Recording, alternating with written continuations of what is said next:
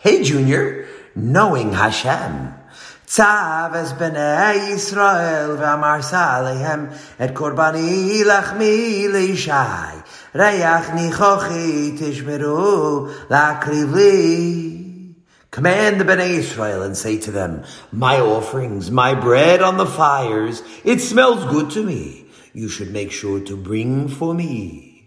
Tati and Yitzi sat together after supper at the dining room table, chazering the Mishnayos that Yitzi had learned that day. Little Yaeli was sitting on the floor trying out her new crayons. Tati asked Yaeli, without looking up from her mess of squiggly lines, I'm making a picture of Hashem. How many hands does Hashem have? Yitzi and Tati laughed. Yaeli, Yitzi said, Hashem doesn't have hands. But then, how does he move things? Yaeli asked. And he's blue, right? Because I made him blue. Tati scooped up his little girl and put her on his lap. Yaeli, Hashem doesn't have a body at all. He is kol yachal. That means he can do anything. So he doesn't need hands to move things or eyes to see. He doesn't need a body like we do. Wow, said Yaeli, amazed. I want to be like Hashem when I grow up.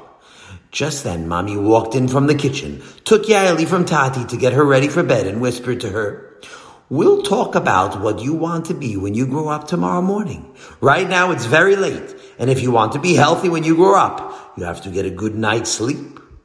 Yaeli is such a cutie pie, Yitzi said, as he bent down to clean up the mess of crayons and paper that she had left on the floor. But her question makes me think. The Torah always makes it sound like Hashem does have hands and eyes.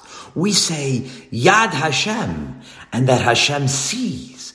It seems a bit funny when we know that it's not true. That's a great point, said Tati, stacking up the Sefarim on the table. It is super important to know that Hashem has no body or body parts.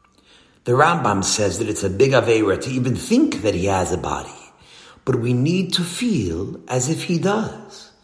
I don't understand, said Yitzi. We should know he's not like us, but feel like he is a person? That's exactly it, said Tati. Hashem has no body, and we can't see him, so that makes it easy for us to forget about him. But that's a big problem, because we have to remember Hashem as much as possible. That's why the Torah is so careful to mention Hashem in ways that we can understand. It talks about Hashem's eyes and his hands, even his nose and his throne. Hashem is the king of everything. But he doesn't need a throne to sit on. He sees everything, but he doesn't have eyes. And he can do everything, even though he has no hands. But we say these words so that we can imagine Hashem and make sure that it is super real to us that Hashem is the realest thing in the universe. I was just learning about this in Rav Avigdor Miller's Sefer on Chumash. He talks about the pasuk in our parsha that says that the korban that we burn on the mizbeach is a sweet smell for Hashem. But Hashem doesn't have a nose, and he doesn't smell. He's not a person. Chas v'shalom. But the point is that bringing a korban makes Hashem more real to us. We feel like He's there. He's enjoying the gift that we bring Him. I'll tell you a story, said Tati. One morning in Berdichev, the Kedushas Levi sent his gabbai to give a loud clap on the bima in the middle of Shacharis and make an announcement.